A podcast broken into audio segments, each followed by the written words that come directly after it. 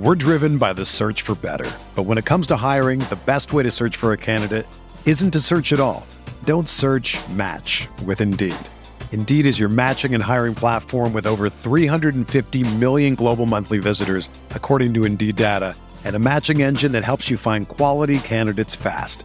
Ditch the busy work. Use Indeed for scheduling, screening, and messaging so you can connect with candidates faster. Leveraging over 140 million qualifications and preferences every day, Indeed's matching engine is constantly learning from your preferences, so the more you use Indeed, the better it gets. Join more than 3.5 million businesses worldwide that use Indeed to hire great talent fast. And listeners of this show will get a $75 sponsored job credit to get your jobs more visibility at Indeed.com slash BlueWire. Just go to Indeed.com slash BlueWire right now and support our show by saying that you heard about Indeed on this podcast. That's Indeed.com slash BlueWire. Terms and conditions apply. Need to hire? You need Indeed. This podcast episode is brought to you by Coors Light. These days, everything is go, go, go. It's nonstop hustle all the time. Work, friends, family expect you to be on 24 7. Well, sometimes you just need to reach for a Coors Light because it's made to chill. Coors Light is cold lagered, cold filtered, and cold packaged. It's as crisp and refreshing as the Colorado Rockies. It is literally made to chill. Coors Light is the one I choose when I need to unwind. So when you want to hit reset, reach for the beer that's made to chill. Get Coors Light in the new look delivered straight to your door with Drizly or Instacart. Celebrate responsibly.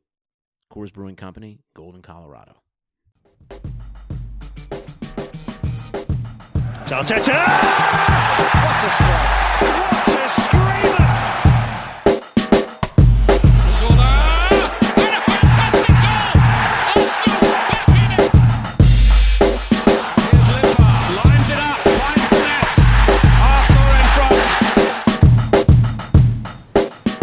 Aging Chilean playmaker is make weight and deal to bring massive playmaking star from Manchester United to Arsenal. This is the Arsenal Vision post match podcast. My name is Elliot Smith, and you can block me on Twitter, Yankee Gunner. That's right, we've uh, offloaded an aging winger and in return brought in a massive superstar playmaker to carry Arsenal to the next tier of success. We will discuss that with our panel today. Uh, Tim could not make it. He is writing a column, uh, which presumably uh, are ideas derived from whatever this podcast is going to be about. But Paul is here. You can find him on Twitter at Pause in My Pants. Hello, Pause. Woohoo!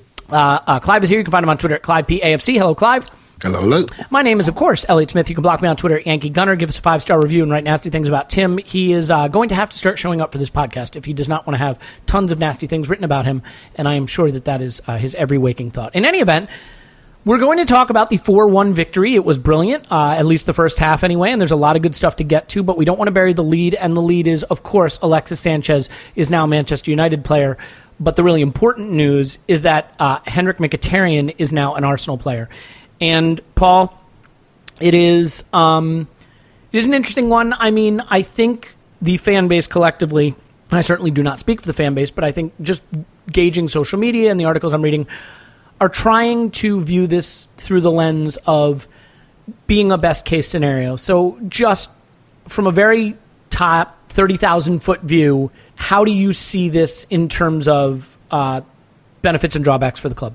Sure. Well, I'm a bit of a fool for love, so like the new guy, I'm always super excited about him. So I, I do think. I mean, we don't know what way this is going. We don't know which Mkhitaryan we're going to get. I, I genuinely believe we won't get that United version um, for obvious reasons. I think we can all work out. Different system, different manager, more of a chance given. I mean, as as was pointed out, the the dude only started one game before basically the end of December in his first season with them. So not exactly, you know, you have some issues when Arsenal's a little slow to introduce Xhaka to the starting lineup. Imagine how you would have done your head in over at United waiting for him to show up till December. So um, Yeah, that was a head scratcher. yeah.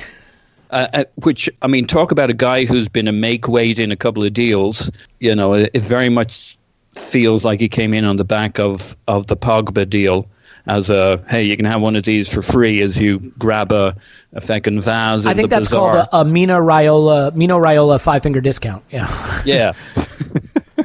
so uh, we seem to have found a way to deal with him without dealing with him through United, which is all good. Um, but I, I mean, you look at the profile of the guy, and you you you wonder if he can come anywhere close to what he did in his best year or years at Dortmund. You know, we have a real player on our hands. Um, there's a disadvantage to his age, age and there's an, an advantage. Given that we're losing Alexis and, well, we've lost Alexis, and that Ozil, you know, if I had to put my chip somewhere, I think he'll go in the summer. We can afford to get in somebody who's basically, well, what's he now, 29. Um, he's 28 until he's 29, Paul. Yeah. Uh, and that's like basically today, isn't it? Happy birthday to him, or yesterday. So, age profile, I think he's appropriate actually for what we need. We need we need a guy who's a player in that position. Um, you know, I want to be sensitive to you, uh, Elliot, on the the Sanchez thing. I know how closely and how dearly you held that player to your heart.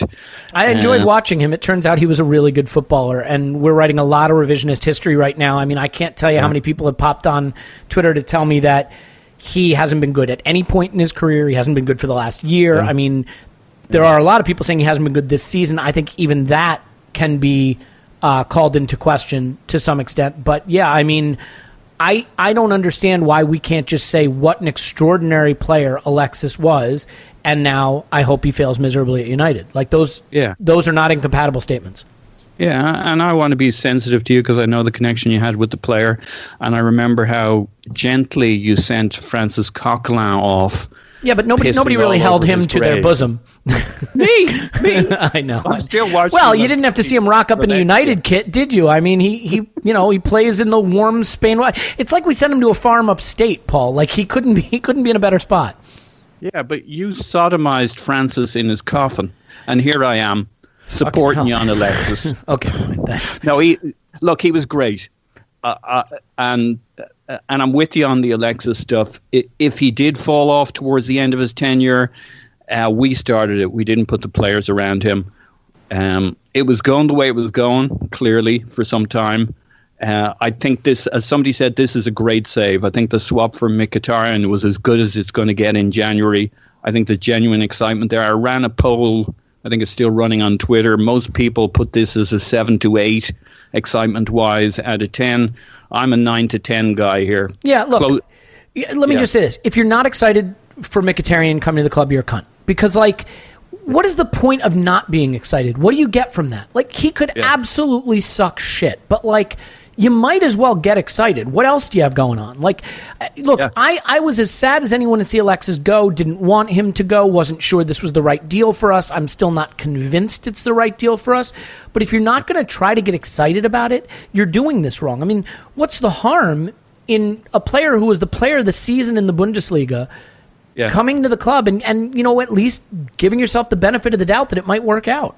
Yeah, if for no other reason, and I'll wrap up here on Mkhitaryan, uh, he could be absolutely sensational. We don't know. If he hits the level he played before, he's thoroughly world class. We don't know. So why not be excited? Yeah. And I mean, look, it's it's a chance for us to root for a player instead of rooting for cash. I mean, there's a lot yeah. of arguments that it would have been better to get 50 million pounds for Alexis than a Henrik Mkhitaryan. Having said that, 50 million pounds is not as fun to root for on Saturdays as a player. Clive, in terms of and how it would this, have been 50 million in the summer. That's what I meant. No that, that, yeah, yeah, no, that's right. Yeah, yeah. Um, okay. Clive, in terms of how this now impacts the way we're going to play, I mean, Mkhitaryan could be seen, if you want to be a cynic, as Ozil insurance um, more than a replacement for Alexis.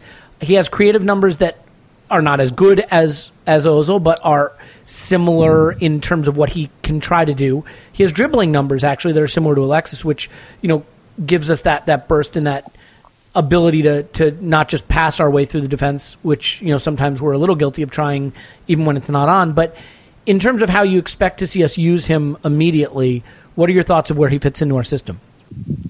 He had loads of options, right? Because he's a flexible player. If you go back to the Dortmund year when he played under Tuchel and he played in the front three of him, Aubameyang, and Reus, him and Reus flipped sides, but he played primarily on the right hand side.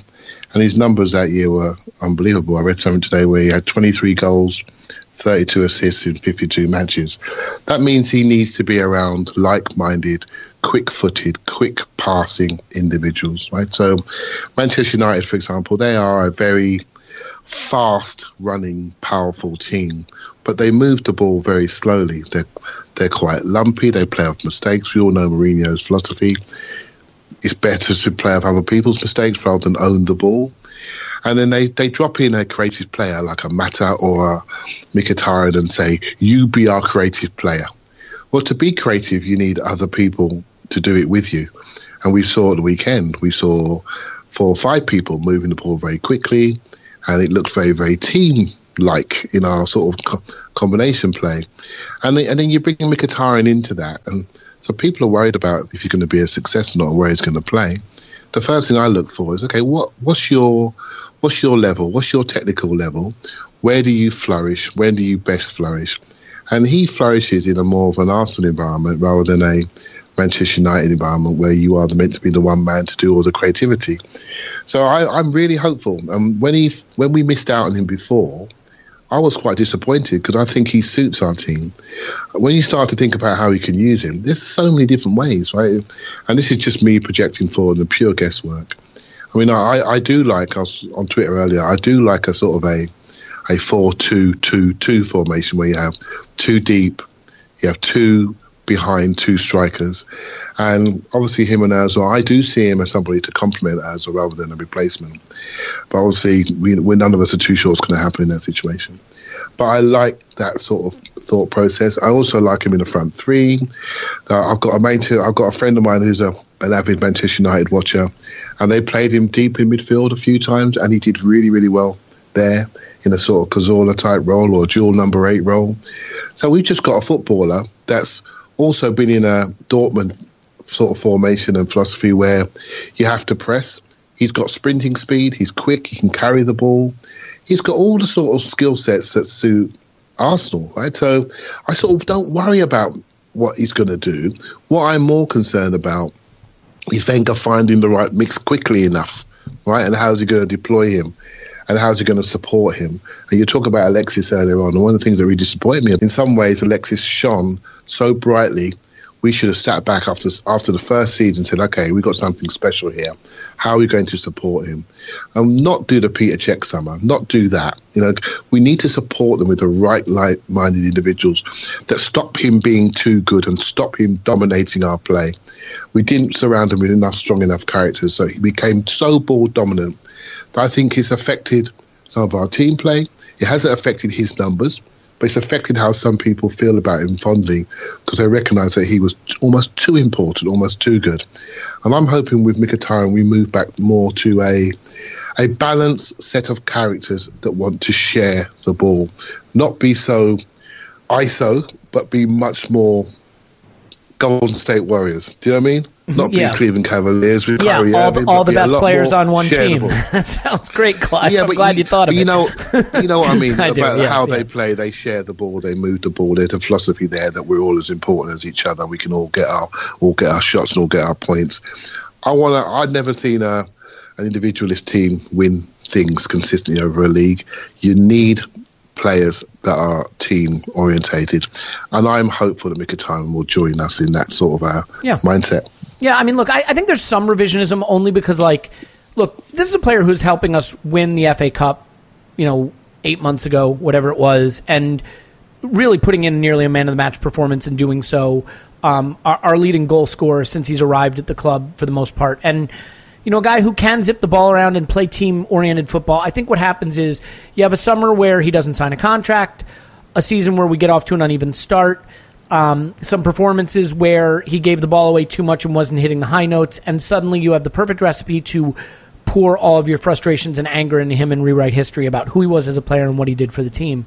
Having said that, I mean, we were late to get him the striker he probably should have been playing with. I think when Lacazette, Ozil, and Alexis played together in the front three, mostly we saw the budding relationship of a, a brilliant trio. We didn't get to see it enough. We were late to get that striker into the team, both for Ozil and Alexis. We were late to get the midfield sorted out. Xhaka proved to not be maybe the buy that we needed. Um, you know, obviously there's a summer where we bought no outfield players. You know, I think what we tried to do with Oxlade Chamberlain complicated things. So there was a lot of squad building around Ozone Alexis that was muddied, that was not clear of thought to uh, get the best out of the best players we had in the slow. squad. It was too slow. Yeah, and it was too slow. I mean, you only have these guys for probably three seasons. You have to expect at the three season point they may be off because they sign five year deals. You know, when or four seasons. You know, when they go into the last year of the deal, you have to sell them if they haven't re-signed. So you've got about three seasons to surround them with what they need at most. And we, we didn't it's ironic urgency. that we laugh at Mourinho and his three-year cycle, isn't this Really? Well, yeah. like It, it he- makes sense. Like, yeah, there he is. By his second year, he's trying to win stuff. I mean, maybe he can't do it anymore, but you know, we're mocking him this year because it's his second year and he's really not winning anything apart from the Europa League last year. Um, Hey, and don't here knock we that. are. yeah, and here we are in the third, fourth, you know, fifth year for Ozil, and we still have not put a team around them that we can validly say we we gave them what they needed around him around them to Yeah. win the league. Yeah, and so I mean, there's been a lot of comments that have surrounded it. I mean, Keown called him a mercenary. Robert Pires had a long interview in a Chilean newspaper. Uh, Sports Witness has it if you uh, and translated if you want to read it, um, where he says, you know, a lot of interesting things that he was at the training ground every day, and Pires certainly was, and he says he never saw a problem. He saw a disciplined hard worker. Um, he says that they wanted to stay Ozone Alexis, that they weren't surrounded properly. I mean, obviously, I think that he's projecting there. We don't know that, but that you know the the wages weren't the only issue. They wanted to win things. Um, you know, Alexis referenced in his going away letter, note, whatever you want to call it, that you know Thierry Henry mentioned to him that he he had to make a choice, a hard choice to leave Arsenal at one time to to win things at Barcelona. Um, Paul, I, I have a couple questions here. I mean, first of all, just as sort of a coda on the the whole Alexis thing, how valid is it do you think to just slap the mercenary tag on him and write him off as the bad guy? I mean look we're all going to boo him at united. It's totally fine. He's the enemy now. I get it. It hurts to see our players rock up at these clubs but i mean do you do you side with the keown side more or the pires side more Oh, look, it's utter bullshit. Um, it, it's all mixed up together. The best clubs pay the best money. Um, to me, there's no question that this was only about money. Um, he's very there. There was, I think, there was very clearly a time where Ozil and Alexis would have re-signed for us, and it looked like that was on the cards. I mean, word is from many sources they were basically there uh, in the lead up to the Bayern game. Now, any any world class player who plays at Arsenal isn't a whore for money because there's always there is always another club who will pay more. yeah having said You that we get some of our players by paying more than the clubs they were at right i mean so we can't really ridicule that model we can't ridicule a model, and we all do it in our own lives, right? Uh, we all have job. After you Speak establish yourself. yourself, you, you're working for a company that you like that pays you good money, and the two kind of have to go hand in hand. And it's just childish and immature to t- throw your toys around when things don't go your way. A guy leaves your club. We didn't do our half of the deal. There is no way Wenger did not promise him that we were going to push on now and sign the players around him that would take us to the next level. And categorically, we did not do it. So, whether you believe uh, what I'm selling here, which is that Sanchez uh, is an ambitious player who also like, likes to get really well paid, or whether you believe he's a whore, you have to at least admit that we'll never get to find out because we didn't put the players around Yeah, him, and- and that's on us. That's what, and here's the only thing I find interesting, and, and we'll move on from this. Um, people saying he's he's only doing it for money. If if he had ambition, he'd join City. That hits me weird because first of all, Manchester Yeah. United is a much much bigger club than Manchester City. Secondly, he would have won a title as a passenger at City. I'm sure. Look, I don't think United's going to win anything, but Alexis, I'm sure, backs himself to help United win things. And as much as that makes me want to throw up in my mouth, to say that joining the biggest club in England and arguably the biggest club in the world, if not the second or third, is not ambitious and and, and to become the man at United. Yeah. I mean, maybe he won't be, but right now it looks like he's the man, and they're going to build Yeah. around him. It's weird And not to call that City- ambition. At City, does he start every game against ahead of Sane and Gabriel Jesus and Aguero and uh, Sterling on the other side? I mean, you might say, oh well, he'll start ahead of Sterling, but Sterling's often on the other side. And secondly, Pep wouldn't even trade us Sterling uh, when he wanted Alexis in the summer. So uh, t- to think he starts ahead of any of those four every game, I mean, uh, Alexis must look at that and say, "Hmm, I don't know what what my situation is going to be in six months, let alone twelve months." And to your point, what is it he would have won at City? He would have got a medal, but what would he have won? Uh, yeah, I think a medal that was already coming. You know that, that might as well be mailed to them already. I, look, I think he's a lot braver going to Man United. He's going to Yep. be under the scrutiny of the world at Manchester United. We are obsessed with Man City in the in the Premier League. But the rest of the world looks at them and says they're just a money club backed by a country. They don't take them that seriously. They will do soon, but not yet. they're like a mini And, uh, PSG. You know, I mean, Yeah, nobody exactly. nobody puts United PSG in the same United. category as Real Madrid or Barcelona or Manchester United, and they've been in the wilderness for a while. And, it, and I'm sure Alexis backs himself to get them back. As much as this makes me very, very nauseous. Look, one final he's thought. gonna. th- uh, One very upsetting thought is he's going to look good. He's going to look right at United. You know what I mean? He's going to pull on that number seven shirt. He's going to fit into Mourinho's setup. They're going to play around him, and in six months' time, we're going to say, "Yeah, that looks right." Yeah, it's gross. I mean, look, I, we couldn't keep Alex Song at, at Arsenal. Okay, he went to Barcelona. okay, I mean, the reality is, unless you're paying top wages, players like Mesut Ozil and Alexis Sanchez aren't going to play Europa League football at Arsenal for second tier wages. You're silly if you think they are. And you know. Alexis Sanchez grew up in Chile. you, He's not a boyhood Arsenal fan. This isn't Tony Adams we're talking about. Like, why we expect these players to love our club if the club doesn't give them the platform? And, and again, Yeah. Alexis isn't perfect, and I'm sure he was a, a jerk in the dressing room and all that. But like at the end of the day, it's done. We have Mkhitaryan. I think we move on from it. But I, I think the thing that really sucks, I I hated watching Van Persie at United. I hate seeing Fabregas at Chelsea. I'm going to hate seeing Alexis at United. It's not great seeing Oxlade Chamberlain at Liverpool, even though I can't stand him and I don't rate him. I mean, at some point, I think what's happening is because the Premier League pays so much money, it's getting harder and harder to sell your one-away players abroad. You used to be able to say, all right, if we're going to sell them, we'll sell them to Barca, or we'll sell them to Juve, or we'll sell them to AC Milan. Or we'll sell- but like, the Premier League pays the most money now, and it's the league people want to be in. And so it's harder to sell your one-away stars overseas. And we may see Ozil playing for United next season. Vomit, nausea. I mean, Clive, is it is it really a pivotal moment for us now to kind of figure out how to how to get this right so this doesn't keep happening?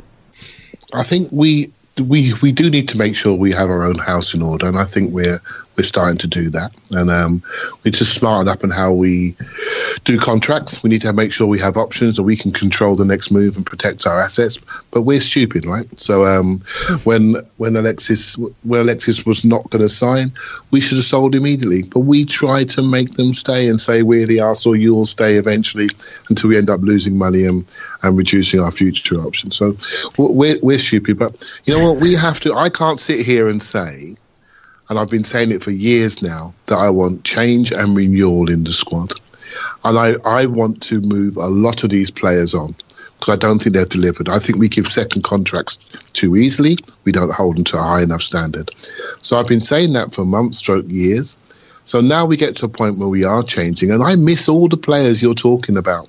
I miss them, but I want new ones in. And we've, and as a fan base, we've got to grow up about our players and stop looking back with sad eyes about how good they are and how good they used to be.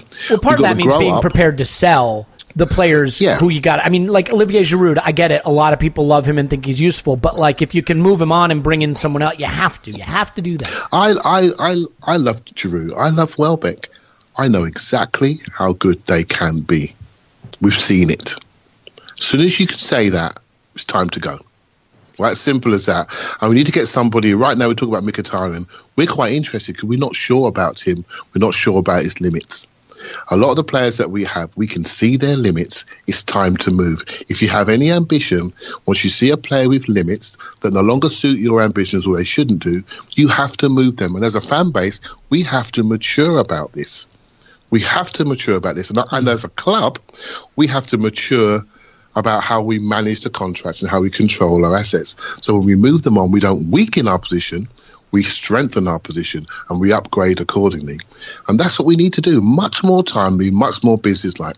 And why it hasn't happened for many reasons. I think the immaturity of our board and the longevity of some of our backroom people that control these things.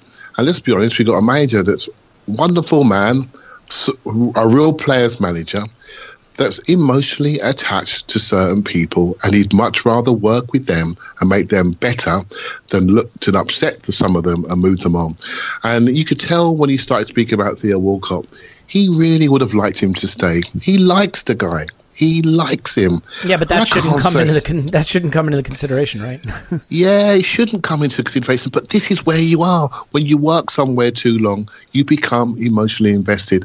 Maybe you need to be a bit more cold, a bit more businesslike, and that's where we seem to be moving towards. I'm not sure if it's a major doing it, but who cares? We seem to be moving with a touch more urgency Maybe what's the root cause for that we can debate if it's, if it's real, and the real measuring stick's going to be in the summer. But I'm quietly excited about the urgency and almost the certainty, and even the transparency about how we're moving for yeah. Mkhitaryan and stroke Aubameyang. I'm I'm quite interested about that. Yeah, I mean we'll, we'll do a little, little, little, little bit on the squad building in just a second, and then we'll get to the actual football, which nobody wants to talk about. But Paul, uh, with respect to Aubameyang, um, a player I have absolutely adored. Look, I came on this podcast and said we wouldn't get anyone, we wouldn't sell anybody. Some of that's protecting myself, and some of that is genuinely because I've seen us screw all this shit up in the past. But we did get the Alexis some it's being wrong. No, no, it's none of it. None of that. Um, I, I did. We did get the uh, the um, Alexis and Mkhitaryan deal over the line. We sold Coquelin. We sold Theo Walcott. I mean, business is moving along. Some things we had to do were happening. Aubameyang to me is still a requirement for this window to feel even remotely successful. Without him, I think we have gotten substantially worse, and we can get into that if anybody wants to. But I, I don't see how losing Coquelin, Walcott, and Alexis, and bringing in Mkhitaryan, who's two years removed from when he was playing well, makes your squad better. I, I think this is a two for one. I think you need Aubameyang and Mkhitaryan to replace Alexis, and then you could say you see a path to us being better. So quickly do you see it happening? And if it does happen, how excited are you for it? Uh, yeah, I do see it happening. Uh, clearly, we're going all out for it. Clearly, it's been negotiated in earnest on all sides and fairly visibly. Um, and the you know you got the hedge honchos together. You got the the the two two or three top BVB guys. You got you don't have pictures of Ivan, Sven, and whoever in uh, Dortmund uh, and come back empty-handed. well, they they went to Monaco and didn't come back with Mbappe, but I take your point. yeah, yeah, but yeah, you know Mbappe, and and the world and his wife after him. Still, at least they went from. But uh, I mean, anyway, yeah. Th- th- yeah, there's no real sniffs of anybody else in Aubameyang, so um, touch wood. Hope I haven't jinxed anything. So yeah, you got to think it's likely it's uh, needs to happen. You know, you know what it um, is? It's an acid test for for what we've always been told, which is when the player wants to go, you can't keep him because Aubameyang has pretty much yeah. done the toys out of the pram, be disruptive, do everything in his power to get the move, kind of thing, and so. I think this is a real acid test for that because it, it, if the move doesn't happen, it's sort of a repudiation of what we've always believed, which is when the player wants away, he goes. Um, I think Dortmund is in a position where they probably have to move him on. So that would be my encouraging thought. So how much you want him? What's he, what does he what does he allow us to do? Are we just basically flushing Lacazette down the toilet? How do you see this playing out? Um, I don't know. I don't think anybody knows because what do you do with both of them when you have them? Do you do you? Yeah, you could play them both together, but that really changes. That could really throw off your balance because neither of them is is defensively focused. Um, you could play with the two up front, but we ha- we haven't really done that. The closest we've got to that is when we've used Theo from the right. Yes, you can make an argument for either one being central. You know, Aubameyang has played from the wing, but that wasn't his greatest look. Lacazette could kind of hover around the Alexis area, and he's a, he's a demon in the box. But again, it creates issues. And against, if you're not a fully balanced team, uh, the better teams will expose you. So I think we're just going to have to experiment our way there. Um, what we really have is two strikers to make sure one of them's firing. Uh, we maybe we haven't replaces, replaced Alexis's goals by having another player, but what we have replaced uh, is we have an additional redundancy at striker. We have uh, we have uh, real striking talent and two different looks. Somebody who can come off the bench, assuming Giroud goes the other way or somewhere else.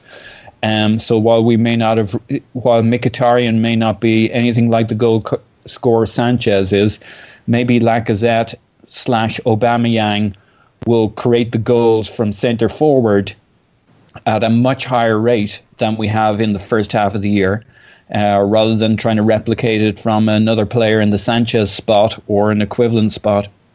Well, I mean, that's really the thing, right? Mkhitaryan's dribbling and creativity and a little bit of end product, plus Aubameyang's yeah. incredible end product equals greater than greater than or equal to Alexis, right? So I think it, yeah. you need the two to replace the one. But if you get the two, you do a good job of replacing them. So a couple of things on this, Clive. I mean, first of all, how do you see him fitting in, assuming it happens, and uh, especially vis-a-vis Lacazette. Yeah, I think Lacazette. What what do we see here? Well, what have we got? And um, I think if you look back to the Manchester United performance, I thought he was very, very good that day. I thought he was very dominant, very physical. We worked incredibly hard, and, and was very unlucky not to have a stellar day where he actually got us back into the game. But I think he's really challenged by the Premier League environment physically. I think he's lacking a little bit of physical confidence. I think he's finding this adapt, you know, adapting to the Premier League challenging, right? So, um, I was speaking to Tim about this one.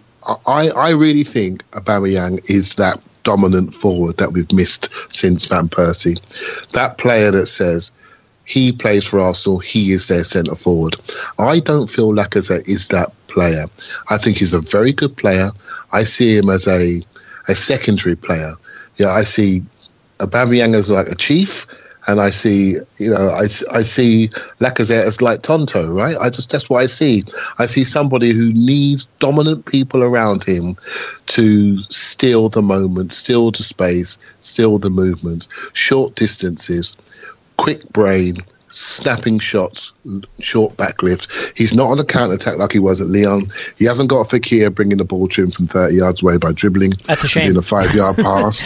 um, he hasn't got that, so he has to find another way. And he is a very smart footballer, very intelligent. So Aubameyang for me says to everybody, I have to make adjustments for you because you are too quick, too sharp in the box. You've got physicality. You can work off crosses. You can do, go down either side. And I've got to I've got to be on my toes for you. When we've got the ball in centre midfield, no pressure on the ball, I can't stand there square shouldered. I've got to be on the move. And so I with Lacazette, he's part of our five-a-side team. And when we're on top like we're at the weekend, he's perfect for that. With Aubameyang, we can go anywhere with him. And, and then we can really make people think. Yeah. I think as as a group, as a fan group, the first thing we do when we get somebody like this, you say, "Oh, what's what's where? How's Ramsey going to fit in? How's Özil going to fit in? How's Mkhitaryan and and going to play together? Where's how's Jack going to fit in?" And we start doing formations. We're all too nice. We need to just say, "Well, you know what? This is what top level football's about. If you don't cut it, you don't play. Fuck them. Right? Simple as that. Fuck them. Manchester United have got Lingard, Rashford, uh, Martial, Lukaku, and they just spent over 130, 40 million pounds to invest into one player. Yeah, and Manchester City take, were trying for him too, and we know all the players they have yeah, as well. Yeah, who can take any one of their positions, and that's the way football is. Even down the leagues, uh, even with my own son at academy, he'd have a great game. He'd play right back, and he'd be the top boy. He'd come to training the next week, and they'd be trialing another right back. They're saying to him, "Don't get too big for your boots, son. Here is another right back come to come take your spot," and he'd have to see him off. That's how football is. You bring people in and you have to adjust to them, and you have to step up. And we need to be much more ruthless, much more competitive, create an environment where you need to step up. Look at Iwobi. Look at Iwobi since he got caught at the party. He had to stop sprinting. He's thinking, crikey, I don't want to lose what I've got here. I better start running running about a bit and he's running around like a like a demon, right? That's what needs to happen. Step up the environment, step up the standards, step up the culture, and say, you got to do well to stay in this shirt rather than people queuing up to get out of the club. Yeah. And, that, and so I'm really pleased that Aubameyang's coming. And you know what? I don't give a shit about anybody. I don't care about Lacazette. I don't care about him. If he doesn't step up, then he doesn't play. The only, As the only, simple as that. The only nightmare. That was one of Clive's most arousing performances. Yeah, th- I thought that was well said. Look, look, my my only worry, my nightmare scenario, and if you, if you read Arseblog or listen to the Arsecast, uh, Lewis Ambrose did g- uh, good bits on both of those about Aubameyang at Dortmund and and how he thrived and when he didn't thrive and what to expect from him. My nightmare scenario would be Aubameyang on the wing. I think that would be Yeah, a we can't calamity. do that. Can't do that. Can't do um, that. The thing that's interesting is, I think that you know the um the thing about Lacazette that's impressed me is when he drops deep, his close control, his his passing, his touch around the box is better than I thought. I thought he was an Aubameyang type, and he's not. And I could see them linking very well. I could see him linking the play. I could see him being a support striker more than a fox in the box. And you know he can turn and finish. We saw that even at the weekend, but he likes to play the little flicks and can play with back to, to goal a little bit. So I, I do hope they get a chance together. I would like to see Aubameyang as the true striker, but I think if we go back to our roots and more of a 4-3-3, that Lacazette can be a forward who drifts inside or drops deeper, um, as can Mkhitaryan. I mean, it doesn't give us a lot of width, and the fullbacks will have to use that, but yes, it makes us a little narrow, but I think it gives us a lot of really good uh, interplay on the edge of the box and guys who can finish. Paul, final thought on, on integrating these these uh, exciting pieces? No, Paul? No, no final thought from you? Sorry, yes, yeah, final thought. On? I mean, look, if you don't have one, it'd be a first, but I'm fine to move on because we're running late on time. We have a lot to get to. Look, I think our best hope is the Lacazette option floating around to the edge, but I still think it's imperfect. I think uh, what we're, what this is going to force us to do, getting in the two Dortmund lads, is you know the three at the back is dead. He's going to have way too many attacking players that he can't play and that he can't drop. Uh, he's going to have hopefully Wilshere and Ramsey itching to get in. Uh, Elneny played a stormer. You got Xhaka. He's going to have Iwobi who who played a stormer, and he's not going to want to kill. He's going to have Aubameyang, Lacazette, Ozil, Mkhitaryan. So three of the de- the back is is dead. He's going to have to steal a centre back spot further upfield. Um, and I just you know for all the we want to play Lacazette and Aubameyang combinations, he's got a shitload of other people he wants to play too. So Yeah, okay, good point. I mean, you're gonna have look- to pick one and Yeah. pick a balanced team, basically. Yeah. Uh, and now a musical interlude. Um, so, look, I, I, I'm going to just monologue here real, real quick. So, I think there is an issue, and it is an issue of squad building versus enjoying the football. Because from a squad building standpoint, I think it is fair to be really, really worried.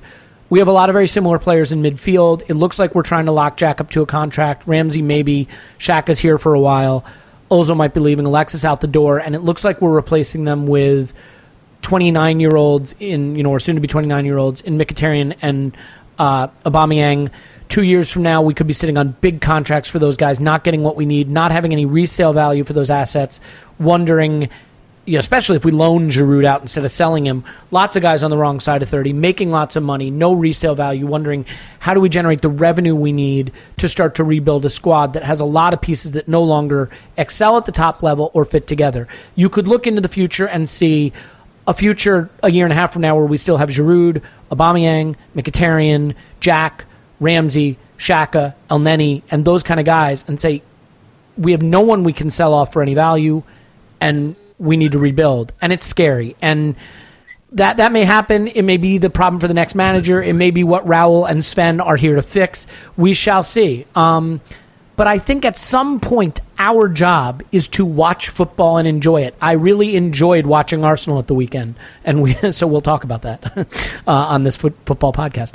Um, I enjoyed that. I will enjoy watching Mkhitaryan if he can do what he did at Dortmund, and I will absolutely enjoy watching Aubameyang. I think the best is yet to come from Lacazette, and I look forward to seeing it. I love watching Ozil. I may only have six more months of it to enjoy. I will enjoy every second of it, and I think while squad building is fun to talk about, and squad building is important and it, it reflects on the future of the club since none of us can physically do anything about it unless Ivan you're listening in which case call me um, I think we should at some point just enjoy having good football players at the club and enjoy watching them and hope for good football because the rest of it is not in our hands. Um, so it's fun to discuss, but I'm sorry. 50 million pounds in the bank for Alexis might have been better for the long term, but a Mkhitaryan on the field is more fun to watch, and that's kind of where we're at. So, you know, let's just hope we can enjoy some good football with some good football players for a while. We haven't always been treated to that over the past few years. Um, Yeah, yeah. yeah, and why not? I mean, that is, after all, what Amen. attracted us. None of us fell in love with Arsenal because we were wondering what Vieira's resale value was, or whether Thierry Henry would go before he hit 30 so we could reinvest that money in Adebayor. I mean, you know, that's not how we fell in love with this stuff. And, or, you know, going back, whether it was, you know, 89 at, at Anfield, no one was thinking, wow, what an amazing title. Do you think we can get good money for Thomas? Like, you know, that's, that's not I think you, I think we've, we've got wrapped up in the individual players so much and their feelings and their futures. Well, actually, what's a little bit encouraging is that we're starting to get a club back. We're starting to hire people that maybe potentially will put the club first. And I think we need to get back to being a club, a Yeah. football club, not an investment vehicle. As soon as we start to see that and we act with a bit of urgency in all of our dealings around recruitment and sports science, etc., when we see that, we start to create something that people want to stay in. Yeah. That's what we should be doing. And then those individuals will be asking to come to us, will want to stay here. This is a model club. That's where we need to set our goals. That's where our, that's where we need to sort of that's our mission. And when you start doing that, we won't be so hung up and dependent on certain individuals, and I include the manager in that, because you're joining the club and the values by which it stands for. And that's what I'm looking forward to. That's what's exciting me at the moment. And I'm looking forward to seeing these new people and how they move our values on slightly while retaining what we all why we all support Arsenal in the first place. So um, Yeah.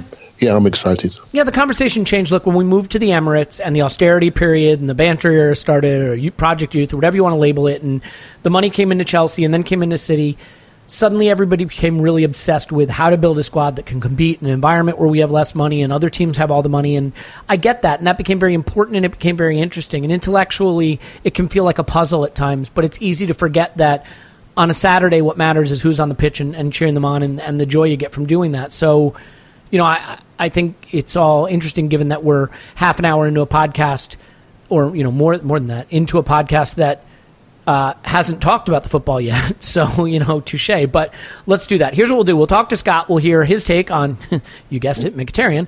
Um, and then we'll come back and we'll devote the uh, 10 minutes to a 4 1 victory that it deserves.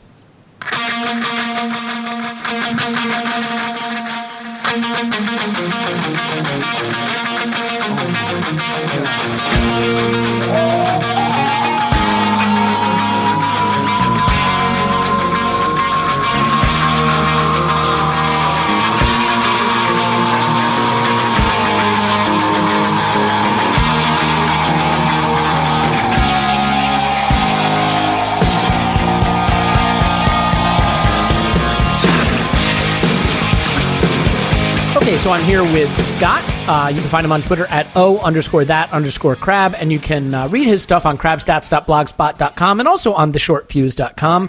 Scott is here to tell us a little bit about the Palace game, but mostly to determine whether Mickey is so fine.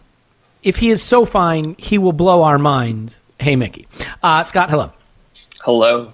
So, real quick, uh, just wrapping up the Palace game. Um, from an XG standpoint, it was a hammering. It was a paddling, whatever you want to call it. Correct? That's correct. Yeah, I had it at 3.6 for Arsenal to 0.99 for Crystal Palace. So um, a well-deserved 4-1 win. Um, you know, when they did score the first, um, you know, four goals, um, that was on, you know, like two and a half XG. So then they kind of, you know, padded some stats a little bit and could have, you know, put together two more goals probably. Um, but overall, yeah, a very solid win. Having said that, after we scored the four goals, pretty even game from an XG standpoint following that. Um, yeah, pretty much. I mean, so it looks like Arsenal added uh, another goal while Crystal Palace maybe, you know, 0.7. So, yeah, I mean, it was pretty close after that. But, I mean, Arsenal were in control. So, all right, uh, just real quick, statistically, who are the leaders from the game? PPVA, things like that. Anyone uh, jump off the page for you uh, having a good game? Uh, so, Granit Xhaka um, led the team in passing value added. Huge fan um, of his. which- Yeah, so he actually had a, I thought, a pretty nice game. Um, well, I mean, you know, it's it's one of those things. Crystal Palace were really bad. Um, I'm not sure if that was that Arsenal played really well or they were bad or the combination of the two. But I mean, if you looked at um, Crystal Palace beforehand, they'd actually played pretty well, and the stats actually seemed to, to like them. So I think that you know you could say that Arsenal played well. Um, so Xhaka was our, our leader on overall passing value added. Um, on a per 50 basis, um, it was actually Nacho Monreal, um, which, you know, he only played the, what, 33 minutes or something like that. So um, am not, you know, and he actually ended up with 0.31 in those 30 minutes, which is pretty crazy.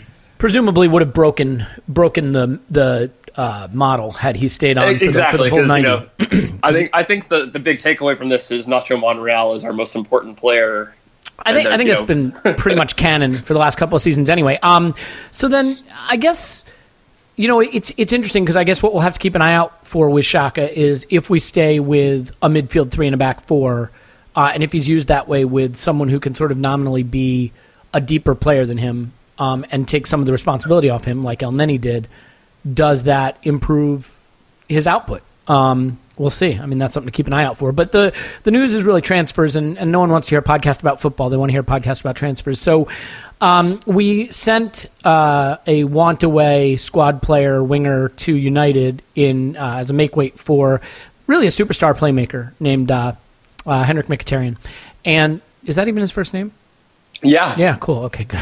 Gotta get. And I right. think he even said uh, it pretty right. Yeah. Nice. Uh, so, give, given that uh, we we know all the facts about what his name is, uh, statistically speaking, what kind of player are we getting? I mean, there's a lot of people I think putting all their hopes and dreams and and excitement into the idea that Alexis leaving is going to be addition by subtraction. That Mkhitaryan's actually what we've needed. I mean, can you give us an idea of the kind of player we're getting statistically? Yeah, so one of the things that uh, Alexis did that Mkhitaryan isn't quite going to replicate is the number of shots taken. Um, that was one of the things with um, Alexis is that he um, would able was able to get his own shot, let alone you know having his teammates create for him. Um, so you know Mkhitaryan's going to be about two and a half shots a game kind of a person, um, which would be you know I mean that's a that's a very solid output, but Alexis was a lot closer to four um, shots per game, so that's something that's not going to be quite as replicated. But I do believe Mkhitaryan will do really well in doing the the creative side. To me, he's been or something that's been missing from Arsenal is a wide creator um, who can create for other teammates, which is something that I feel like that Arsenal haven't had since really Nasri um, left. And I think that Mkhitaryan could really fill that role nicely um, and really slot into anywhere in the front three and really be um, kind of similar to Ozil in that he can pop up in the space that's available um, and really play well. Um, I, it's it's hard to say um, on his most recent stats because he just never seemed to fit in at Manchester United. I let's talk really, about the player he was. Yes. Let's talk about the okay. player he was at Dortmund because I, I think look, if this is going to work, it's going to be because he is the player from Dortmund, not the player from Jose's United. Exactly. Um, so one of the, th- things that really highlighted in his profile or his stats profile is so he was a, a wide dribbler um, who had good defensive numbers and very very good creative numbers while still producing um, pretty good um, shot numbers, um, which you know is something that you is kind of just gravy for a wide player. So I had him at 2.6 shots per game um, at Dortmund. Um, with an xG per game um, just over 2.2. Um, but his overall um, xG plus XA per game was over half a goal, um, which is really, really good. And I think if he could bring that to Arsenal, um, everybody would be very happy with what he could do. Yeah, I mean, it, it may be a case of two to replace one in that, you know, Mkhitaryan plus Aubameyang, if obviously that would happen, replaces the output we get from Sanchez and and maybe improves the way we play. I mean, is it fair to say, despite his age, that at least from a stopgap standpoint, Mkhitaryan might also represent a little bit of Ozil insurance? Yeah, I think so. I think it also gives yeah Arsenal a little bit more of the, the leverage in negotiating with him, um, so that Ozil's not so irreplaceable. Saying you know we don't have a number ten really to come in um, if you leave. Um, so Mkhitaryan could definitely fill that role. Um, but I think he also fits well um, with Ozil. To me, it's not like you can't you have to pick one. So that's actually a nice thing too. I mean, his creative numbers can't possibly be close to Ozil, but do, do they suggest a player who could do something similar?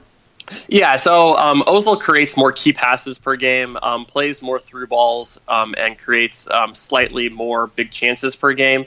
Um, but I mean, you could almost say that with anybody in, in Europe, and Ozil would, would look better. But so yeah, he he comes a lot closer to producing um, at a creative level as what other you know so compared to others. Curious, you know, I remember you made the list of sort of the players that could replace Alexis and the players that could replace Ozil based on uh, multiple statistical categories. We did that in a previous podcast. Um, and Mkhitaryan obviously wasn't on the list, but he's been struggling at United. If we were to go back to his Dortmund numbers, would he have made the list for Alexis or Ozil as one of those possible replacements? Um, I think after his um, his Player of the Year season, his 2015-2016 season before he moved to um, United, um, he would have definitely been on the list. Um, his overall, his first couple years um, in Dortmund with Klopp didn't quite mesh, where he produced quite as much as he did in his final year with Tuchel. Um, so I think if you had looked after that season, he would have um, probably. I'm not, I'm not 100% sure if he would have made it on the, the Alexis replacement, but it would have been pretty close because his shot numbers were um, really good that season, and his creative numbers for all three seasons um, were very strong. So I think he would have been a, a very solid Ozil replacement. And, you know, Arsenal were uh, rumored to be in on him um, before he went to United. So I think, you know, there, this isn't a move where it's kind of a yeah, we'll just take him, whatever. I think there is kind of a plan that, that Arsenal have liked him and could see a need for him in the squad. So I think it's a, a good move overall. Yeah, and um, let's not forget, as he said uh, when he arrived, this is the club he supported as a boy, uh, pulling the Robbie Keane maneuver to endearing yourself to the fan base. I have a feeling, Scott, that the Tuchel pronunciation may go on the list of, of pronunciations that your fans enjoy. Um, so thank you for adding that. Um, let's do this. Let's leave it there. We're trying to get this podcast out, you know, before there's another game to do a podcast on. So Scott's on Twitter, O underscore that underscore crab. Scott, uh, you prepared with your Aubameyang stats for the next podcast? I'm, I'm ready.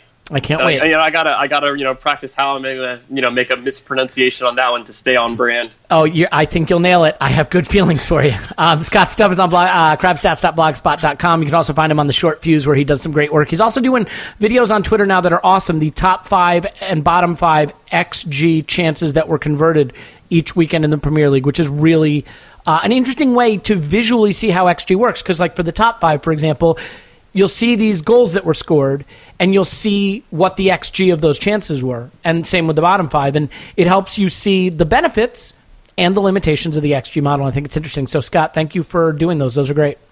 Awesome, thank you. all right. We'll talk to you next time. Bye. Bye.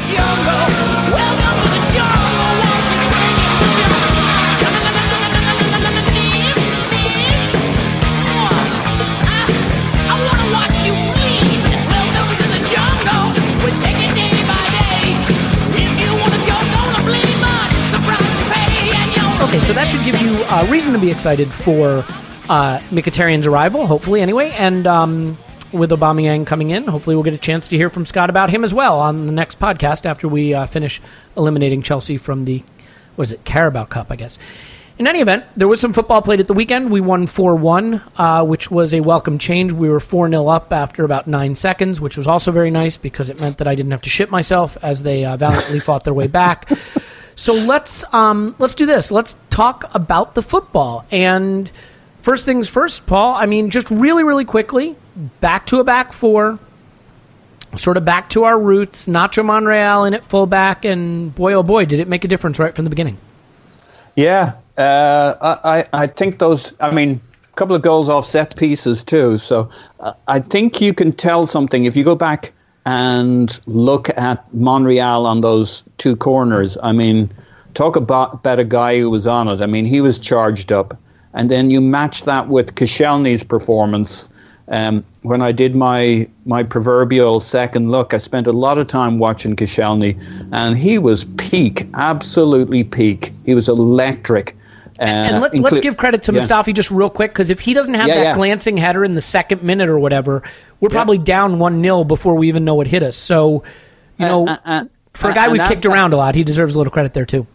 Yeah, and as you said, it was the first minute or so. So those three, to me, those three guys, and of course Hector, but those three guys came out charged up to make a point. What point they were making, who the fuck cares? But you know, they were on with they were on with the mission. They were on it from the get go, and they carried it for the full ninety minutes. Well, Monreal didn't, um, and I think that was part of setting the tone for this game because we never let it slip. The pressure was there.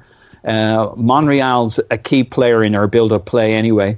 Uh, Koscielny's distribution was excellent during, the, during this game. I've kind of maybe questioned it from time to time, but I thought his distribution from the back was really, really good. Um, they were all just on it. And then you look at that midfield three, uh, as somebody mentioned along the way.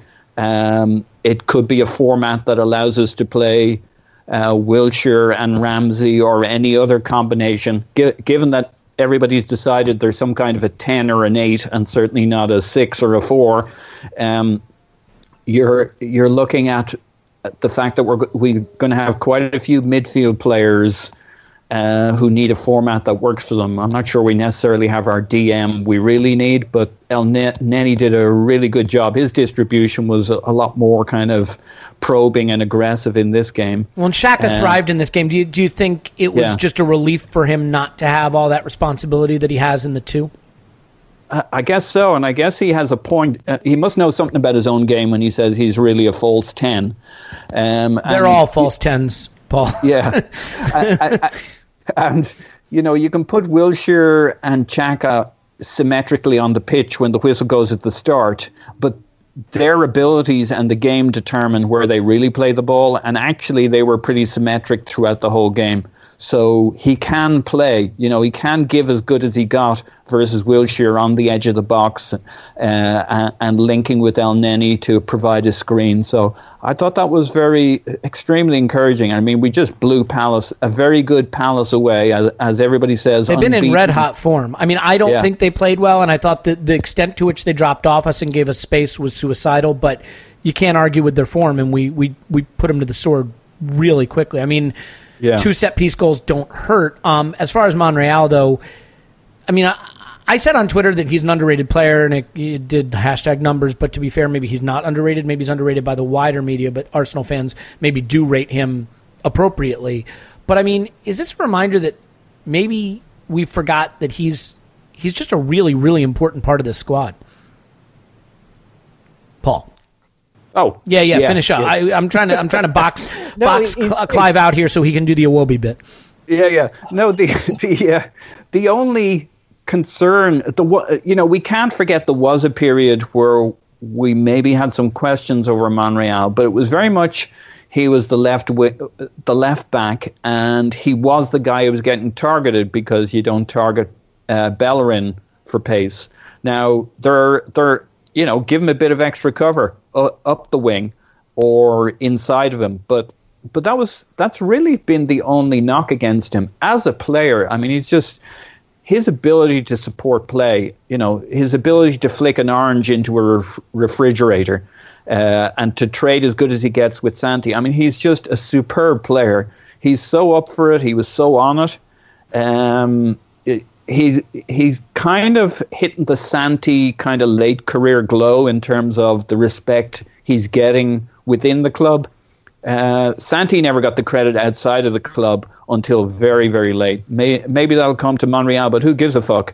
Um, he's a superb player who supports our play distribution ever so clever, and whoever's in midfield will always appreciate having Monreal to dink the ball back to to play out of trouble and up the wing. Yeah, Um, I mean when you super consider intelligent. Yeah, when you consider that we've had what Gael Clichy over this since Ashley Cole, you know, we've had Gael Clichy, we've had Andre Santos, we've had Ar- Armand Traore briefly, we've had uh, Kieran Gibbs, we've had Oxlade Chamberlain, um, we've had Kolasinac and Ainsley Maitland-Niles, and the fact is, Nacho Monreal has been consistently reliable and at times sensational in that position, and it's a position that we, you know, we haven't always been able to say that about the players who have been there. And while I think you know he can get targeted, there are so many really good dribbly, pacey wingers in football right now. I think being fullback is a really thankless job because you're going to get roasted and you're going to be put on a highlight reel. So it's like being in the NBA. If you're a center or something, you're going to get dunked on every once in a while, and it just sucks. You know. Um, Can, can I throw in the curveball of the pod, which is I've thought this a few times. Would Monreal not make a superb DM? Is there no pastime for Arsenal fans that fills up more men- mind share, more mental hours than could a X reason. player become the DM that we just should fucking buy? I mean, It'll help us out for with- God's sakes, should Our Vermaelen be a DM? Could could Maitland Niles be a DM? Could could Nacho Monreal be a DM? Oxley Chamberlain could be a DM. I don't know. Let's just buy one. Let's try. What what Monreal Clive, don't used to do? don't don't don't take the bait. I, I got. Don't take the do bait, it, man. Fucking hell! I was going to ask you about Iwobi. Isn't that enough? I'll, I'll get to that in a oh, second. Oh, what Monreal used minutes. to do, what Monreal used to do, basically, he used to get run because he wasn't tight enough. He used to stand off and let see what people did, and he'd, he'd react to their movements. Then he got run. He had his worst period when Iwobi was left because he didn't have Sanchez in front to attract two, three players, and he got roasted. Moved inside, came back out. What he does now, he's all front foot. He is so tight, so aggressive, and he's now playing the game in areas that he wants to play. He's running forward, and when they play it into his winger's feet, he nicks it, takes it off him, tears through him. Uh, he's a he's a very wise footballer. Just just learned how to play in England. I think he's absolutely superb. Okay, so then since we're on the topic, uh, sigh. Um, when he comes off, it's Maitland Niles that comes in at left back, not Yeah. Kolasinac. What's what's happening with our uh, free transfer from the Bundesliga? I mean, is this is this is there something here? There's something here, isn't it? Well, there could be. I've got. I'll give you a couple of options. Right. So, I- I've seen him live a few times, and when I watch him, he he he runs out of energy in the second half. He runs out of energy. He can't be intense defensively. He can't do repeat sprints to the ball. You try carrying that He- body around. yeah, he struggles a little bit. Again, the English league is not easy to adapt to. I think Lacazette's struggling as well. It doesn't mean he's a bad player. He's just finding it tough, right? It's repeat sprints, repeat sprints. You get a body on you, you don't get no fouls, right? So, and, and Kolasinac looks great for about 60, 70 minutes. In tough games, he makes mistakes on the back post. He doesn't box out. He doesn't track people. Some of his defensive errors are quite quite elementary. They're, they're, they're quite basic. So he's a front foot player that wants to go forward. Going forward is like he's running downhill. Running backwards is like he's running uphill. And that's just the way he looks. Uh, Do I look further into it? Well, we bought him as a wing back, per se, that could play maybe centre half in the three. He has, I don't know how often he's played in a four at left back, but we don't seem to fancy him that way. Uh, I think Palace with Zaha, maybe Wenger brought on Maitland Niles for the speed. I would like to think that Wenger can recognise we need a left foot on that left hand side. So let's see. I don't want to say we're parking him, Elliot, and we're parking him to sell, but I, I'd rather say that he's had some injuries that we played him through. We took our time bringing him back, and he's still coming back. I, I think that's where I am right now. And then hopefully, with a bit more time, he gets back to his levels of fitness. And we've played people for injuries in the past, and we've lost them for weeks, stroke months. So I'm okay with it, as we've got a, a pretty good stand-in in Maitland Niles, and we've got a very good player in Monreal. So I'm going to stay that side of Yeah. conspiracy theory. Well, Cool? congratulations. You've earned yourself more microphone time by jumping in on a topic I didn't want you to include yourself in on. So now you can talk about Iwobi because I know it's a dear topic to you. No, um, no, no. li- hang on, hang on, hang on. Is it is it just as simple as he's obviously better from the left? I mean, look, I don't think he was a ten out of ten in this game. No one was after Yeah. halftime, and we're not even going to come on to the second half. I think it's worthless to analyze a game at this point in the season when we have another big game midweek and we were up four 0 at halftime. But is it as simple as playing him on the left? Is it is it really that simple? I think that helps him. Muscle memory wise, it helps. His best period has always come on that left hand side. He can see the pitch when he receives it. He's receiving it on his back foot and he's driving inside. He can get shots off. He can see the pitch on his strong foot. He hasn't got to check. And it, it maybe makes him less hesitant on the ball. That's one side of things. But I have to say, I've been really impressed with his work rate. We've all criticised him for his lack of endurance. He doesn't last games. But I, I think he's had a wake up call. Uh, I know people that know his family, and they said that he was devastated by the the things that came out. It's not a true reflection of him, and I think he's recognised what he has at Arsenal, and I think he has said, "I don't want to lose this." And since that moment, I, his work rate is huge, and And fans, that's that's all we want to see. We don't want to see people walking about. We don't see people walk about like they've made it when they haven't really done anything yet. And he's working incredibly hard, maximum levels and sprinting power. He's shooting more instantly. He still leans back, but he's he's making quicker decisions. He's taking control of his game, control of the decision process. He's not dancing around the ball as much. He just looks really urgent and like he cares. And that's a great, great thing. He's reacting to adversity, and in football, that's going to happen. So, I'm, I'm really, I'm really pleased. I always say what I see, right? Mm-hmm. When I thought he was, when I thought he was running around in the freezing cold with his sleeves down, not doing any running, not doing any work, not using the ball quickly enough, slowing us down, not working back, supporting his fullback. I'm going to say something, but you can't deny he stepped up his game. He's something's clicked, and let's hope it, it continues.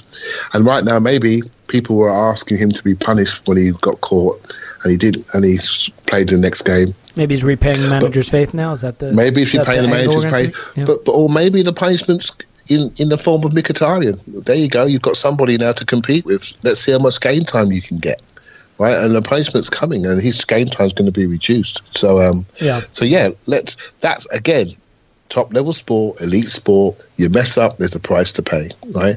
So now he has to do the business, and uh, Alex Iwobi motivated and wanting to keep his shirt is better for all of us. Yeah, right? and course. that's what you've got to have. And, and, again, not a guy who should be starting every single game, unquestioned, right? I mean, yeah, should be absolutely. should be worked in. This gives him a chance. Paul, final final word on Iwobi.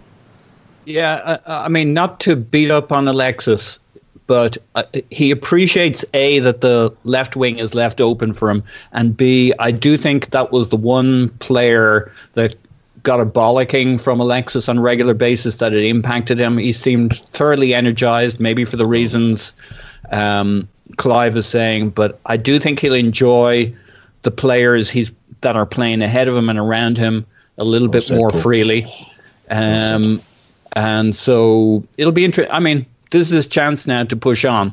He's the English Mkhitaryan in some ways. So, yeah, he's got a battle royal ahead of him. Yeah. But it'll be great for him. So well, we'll see. It, yeah, maybe, again, yeah you're right, Paul. Maybe you're just intimidated. Maybe you're just intimidated. Um, and you maybe not be the only one. And well, a few of them showed their colours, right?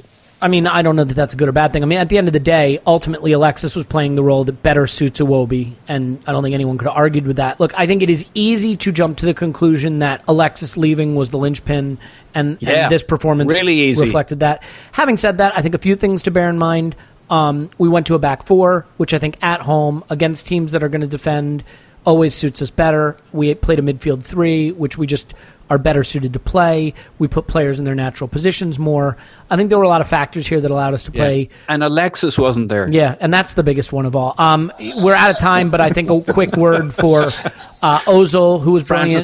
Jack oh. Wilshere, who was brilliant, and the goal that Lacazette scored, that that one touch, tippy tappy Wenger ball football. You know, those are the moments that we really live for. And under Arsene Wenger, that's what we think of as Arsenal football. It hasn't been the case uh, as much as we'd like, but it's a good thing. So up next is a chance to knock Chelsea out of the um, Carabao Cup. Looks like no Morata and no Cesc Fabregas for them. So I look forward to Batshuayi scoring his first double hat trick uh, for Chelsea. In any event, um, I don't know, whatever his name is. In any event, uh, we'll be back after that one to introduce Aubameyang and maybe talk a little bit of football. Paul's on Twitter at Paz in my pants. Thanks, Paz. Ozil was fucking magic. He was. Uh, Clive's on Twitter at ClivePAFC. Thanks, Clive. Thank you very much. My name is Elliot Smith. You can block me on Twitter at Yankee Gunner. Uh, give us a five star review, please, please, please. And then write nasty things about Tim and Scott. Tim will be back after the next one. Uh, so uh, you'll have reason to tune in again, finally. And uh, so, yeah, we'll talk to you after Arsenal 10, Chelsea nil.